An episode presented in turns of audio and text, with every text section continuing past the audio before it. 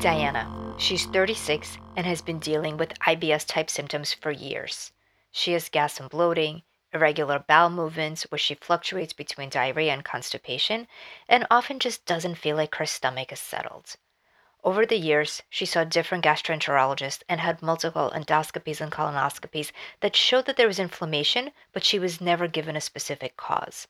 She tried removing dairy and gas producing foods like broccoli and cauliflower per her doctor's recommendation, but that didn't do very much. She also had a blood test where the doctor looked at celiac disease, but those markers were negative, so gluten was not an issue for her. When I met Diana, I saw that the blood work she had was fairly basic, and many areas of food allergies and sensitivities were not assessed. I knew we had to dig deeper to find the missing pieces to solve this health mystery. Every year, thousands of people are told there's no explanation for their health concerns and no way to fix them. They feel frustrated, undermined, and lost.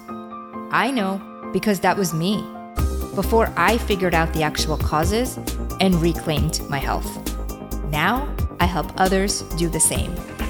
I'm Ina Toppler, and this is Health Mystery Solved.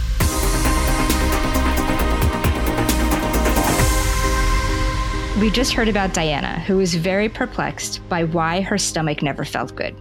Joining me on the show today to talk more about Diana's case is Dr. Peter Osborne. Dr. Osborne is the clinical director of Origins Healthcare in Sugarland, Texas. He is world renowned in the fields of gluten and grain sensitivity and one of the most sought after functional medicine doctors in the country. He's the author of the highly acclaimed bestseller, No Grain, No Pain. Dr. Osborne is a doctor of chiropractic, board certified in clinical nutrition, pastoral medicine, and an advisor for the Functional Medicine University. He is passionate about educating patients and health professionals on healing through root cause resolution, which is something I'm very passionate about as well. Dr. Osborne, welcome.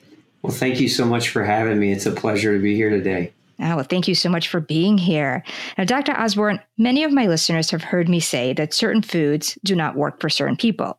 And if you're not able to tolerate that food, you may have various reactions and symptoms because of it. However, when it comes to gluten, people are very confused because there's so many different types of tests and ways to look at it.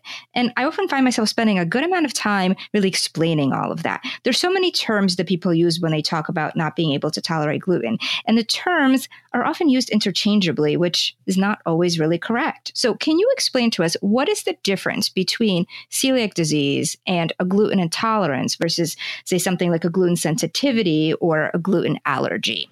Sure, absolutely. Um, unfortunately, you're right. There are um, too many people using all of those terms interchangeably or synonymously. It, let's just start with gluten sensitivity. Gluten sensitivity is basically it is a state of genetics. It is not a disease. A lot of people think it's a disease or an illness. It is not. You either have genes that, when they are exposed to gluten's, create an immune or inflammatory response, or you don't.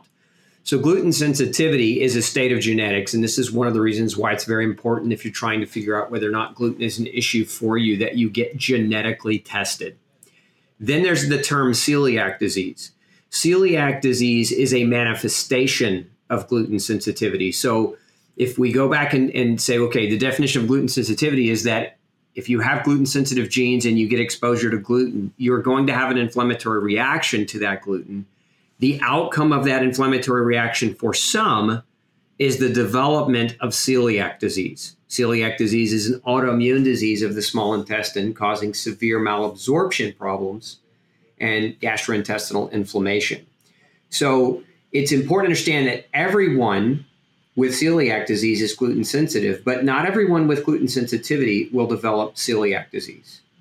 Now, then there's the term intolerance. An intolerance, by definition, means that a person would eat a food and they don't have the capacity to digest it. So they don't have the enzymatic capacity to break that food down. An enzyme is a protein based chemical that helps your body digest your foods. Much, most people have heard of dairy intolerance or lactose intolerance. And, and, and it's the same analogy here. Gluten intolerance is when a person eats gluten, but they don't have the enzyme to break it down. And that can create irritable bowel, gas and bloating, intestinal discomfort. but it doesn't necessarily create wide spectrum autoimmune problems like celiac disease. So, an intolerance, in a nutshell, is the inability to digest. Then we have allergy, and an allergy, classically defined, is an acute response to a food or food protein that leads to symptoms like hives, lips swelling, throat constricting, you know, the classic peanut allergy or shellfish allergy. Somebody gets exposure, their face swells, they end up in the ER room getting an EpiPen put in their heart because they're in anaphylaxis. Like a true allergy is a very, very quick, acute onset, potentially life threatening response. And that's actually quite rare. Most people don't have an acute allergic reaction to gluten or even to grains. Although it can be common to have a wheat allergy, most people don't have an anaphylactic response to that. And so if somebody's saying you're not gluten allergic, they're they're probably using that term wrong because because what they are probably referring to is gluten sensitivity in their own head. So again, a sensitivity is a state of genetics where if you have the genes for gluten sensitivity, it means that when you get exposure, you're going to create an inflammatory response that over time builds and accumulates and can lead to a deterioration in your health. One of those manifestations is celiac disease, but there are 100 forms of autoimmune disease that gluten has been linked to contributing to, and celiac is just one of them. Intolerance is inability to digest, and allergy is an acute life threatening immune response that leads to swollen lips, swollen face, constricted, constricted throat, hives on the skin. Mm-hmm. Thank you so much for explaining that. That makes it really easy to understand. And in Diana's case, she was tested for just a few blood markers and was told she does not have celiac disease and that gluten is really not an issue for her. And obviously, what you're explaining, what you're saying is just because someone doesn't have those markers doesn't mean that they don't have the genetics. And I love what you're saying that sensitivity is a state of genetics, just because I don't think people often think of it in that way. Right. And the markers just test for celiac disease. So, but they don't even really accurately assess celiac disease. That's one of the other problems with markers. So in this case, if she were if she were tested for celiac markers, even if that came back negative, it's still not accurate to say that she doesn't have celiac disease because there are other tests that need to be done to rule it out. Right. So, in terms of testing for food reaction, so her doctor told her that she didn't have to worry about gluten because it didn't seem like it was her issue. But obviously, she was having continued digestive problems and knew that something was going on. And if we want to test for food sensitivities, and there's so many different tests out there looking at uh, reactions in the IgA or the IgG pathway. Can you talk a little bit about that and how that could be misleading if you're not looking at genetics? Absolutely. So, a lot of those tests are misleading because number one, we make friendly antibodies. Just seeing an antibody doesn't make it an enemy, doesn't mean that we're reacting to something. You can actually make friendly antibodies. And most of those IgA, IgG tests do not differentiate friendly antibodies from non friendly antibodies. So, that's one part of the problem. The other part of the problem is we make five different kinds of antibodies IgE, IgA, IgM, IgD, and IgG. And if you're just testing one or two of those antibodies, that can be misleading because it's not comprehensive. Number three, there are other immune responses beyond an antibody response that can indicate a food reaction. There are responses called immune complex responses. There are other responses called T cell reactions or T cell responses. And so most doctors aren't measuring those either.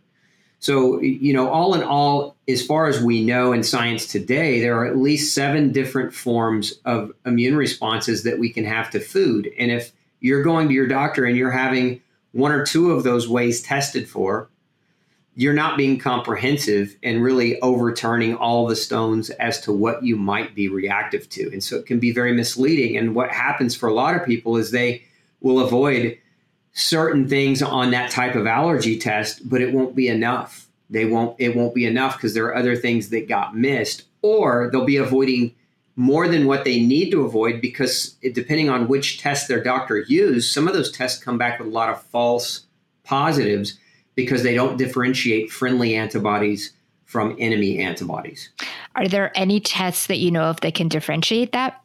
There are several, and that's just it. It's not one test. It, it, in order to accurately assess for food responses in individuals, there are several different labs and several different tests that have to be used in conjunction with each other.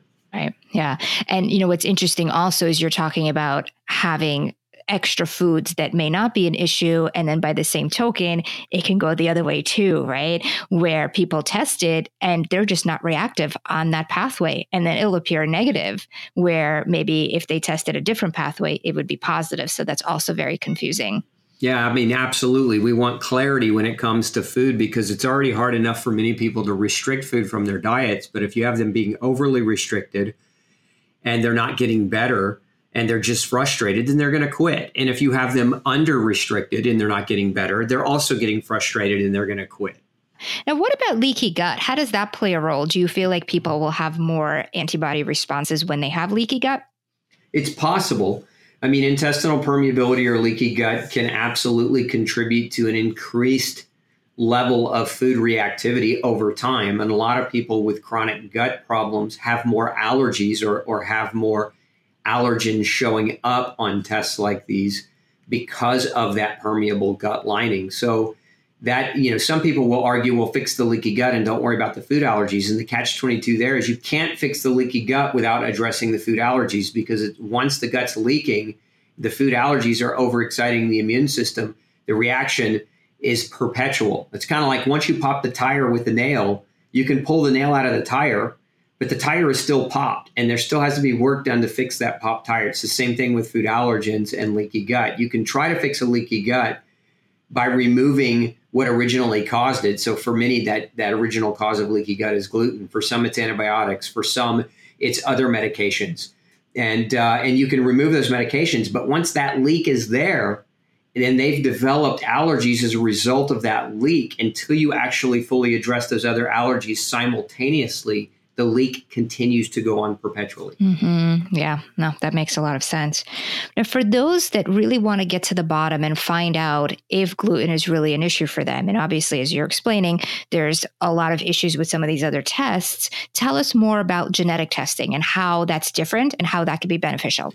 Well, so again, going back to the de- the definitional clarity that that we defined earlier in the show to truly know about gluten sensitivity, you have to have genetic markers looked at because there are two genetic markers that we analyze. And, and the reason why we look at, at these particular genetic markers, they're called HLA-DQ markers, is because they these two genes are responsible for producing an antenna that sits on the surface of people's immune cells.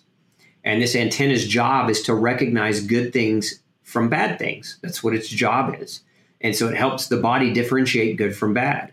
And so people with certain patterns on that HLA-DQ gene sequence will look at glutens as an enemy and not as a friend. And so we want to know whether or not a person is doing that. So that's why we look at those genetic markers to just help to discern whether or not taking gluten out of that person's diet is the right move. And how is this genetic test performed? It's it's pretty easy. It's a cheek swab. So it's just a matter of putting a Q-tip in the mouth and taking what are called buccal samples from from either cheeks. Mm-hmm. And I know that your test looks at a few other markers than other traditional genetic tests look at uh, things that you know LabCorp or other labs like that can see. Can you tell us more about that? Yeah, so most labs will only measure what are called HLA-DQ2 and HLA-DQ8 genes. And these genes are celiac linked genes but there are other gene markers that are non celiac gluten sensitivity gene markers. And so our testing looks at the array of all of those, not just a limited quantity. So what happens for many people is they get a genetic test where if they don't have a, a, a celiac pattern, they're being told, don't worry about it. But there's a whole huge part of the population that has non celiac gene markers that are still gluten sensitivity patterns. And that's what gets missed on a lot of these traditional labs. So we go into depth and analyze the difference. And then when you get results for someone, is it that any positive means they need to stay away from gluten, or does it have to be a combination of certain ones? No, it, it, it generally speaking, what we recommend is if people get genetically tested and they have two or more positive genetic alleles, Um, and so, so there, when, when we're doing this test, we're measuring four different alleles. Uh, if they have two or more positive, then going gluten free is probably the best move that they can make for the continuance of their health. If they have one or less, then it's it's it's a little bit more questionable. One, if they only have one, but they have the presence of autoimmune disease, we recommend that they they look at going gluten free. If they have none, of course, we don't recommend a gluten free diet for that individual, but we do recommend that they look at the quality of the food that they're eating. So, for example, a person could not be gluten sensitive, but eat a grain. And because that grain could have mold in it or mycotoxins in it, or that grain could have mm-hmm. a, a problem with pesticide because it was genetically manipulated, now they're sick for a different reason. So some people react to gluten and some people react to some of the other components in grain. And that's why I wrote No Grain, No Pain. I was trying to give people an idea for delineating those differences. Mm-hmm. Yeah. And there's so many things. I mean, even the glyphosate that's sprayed on the grains, there's so many other things that can affect that. That's a great point and also what you were talking about with the different genes that are coming up. For me personally i had two copies of one of the dq8 alleles and i didn't have any other food sensitivity markers but i have hashimoto's. So for me it was the genetics and having autoimmunity. And when i got both of those results which was over 10 years ago now i've been staying away from gluten and it's worked really really well for me.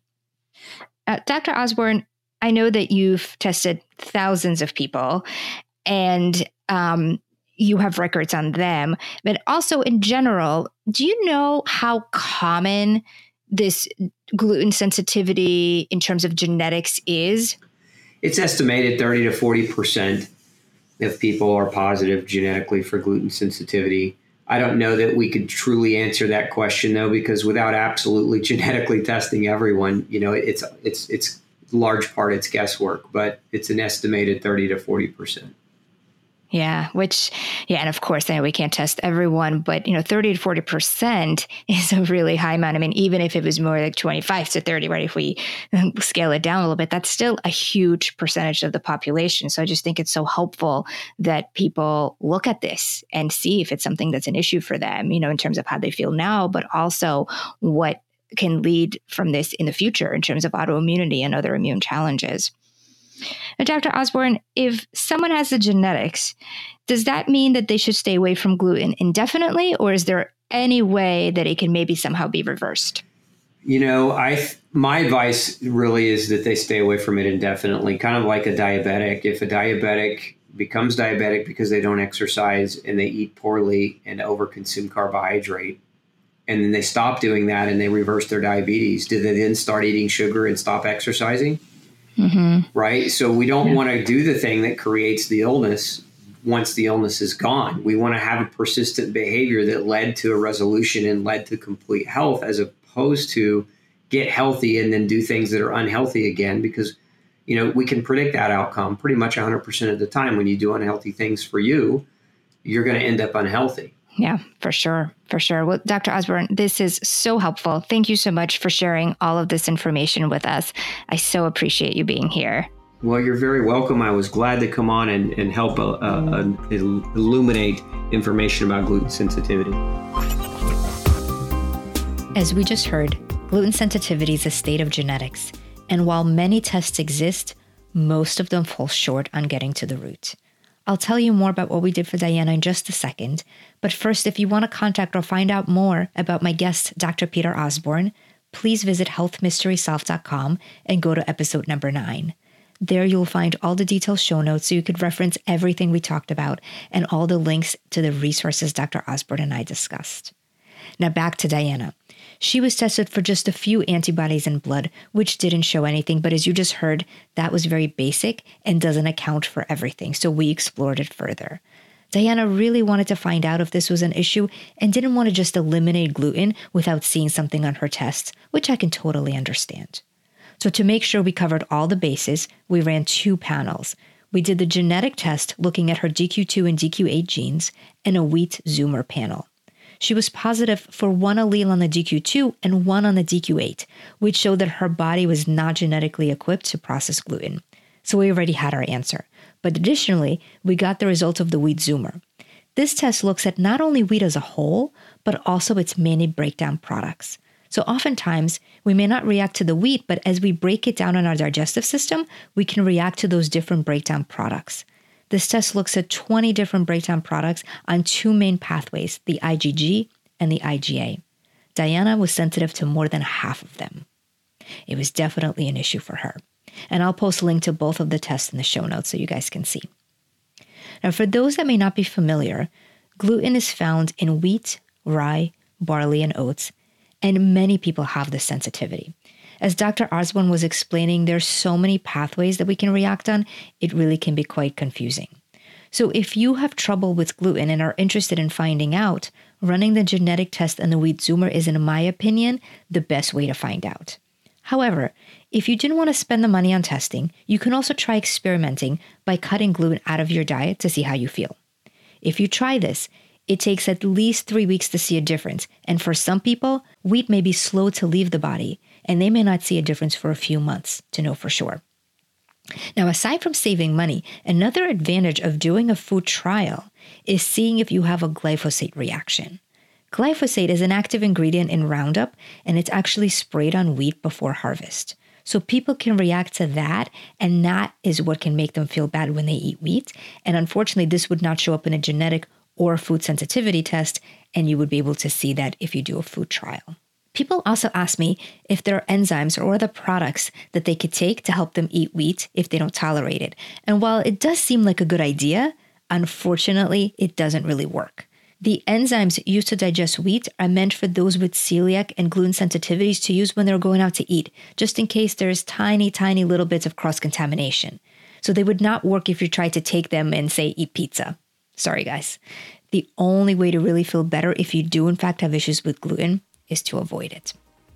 If Diana sounds like someone you know, please share this episode with them and make sure you subscribe to this podcast because the next health mystery I uncover could be one you or someone you love is dealing with right now. When it comes to solving your health issues, don't give up. The answers are out there and there is hope. I'm Ina Toppler. Thank you so much for listening. See you next week on Health Mystery Solved. All information, content, and material on this podcast is for informational purposes only and is not intended to serve as a substitute for the consultation, diagnosis, and or medical treatment of a qualified physician or healthcare provider.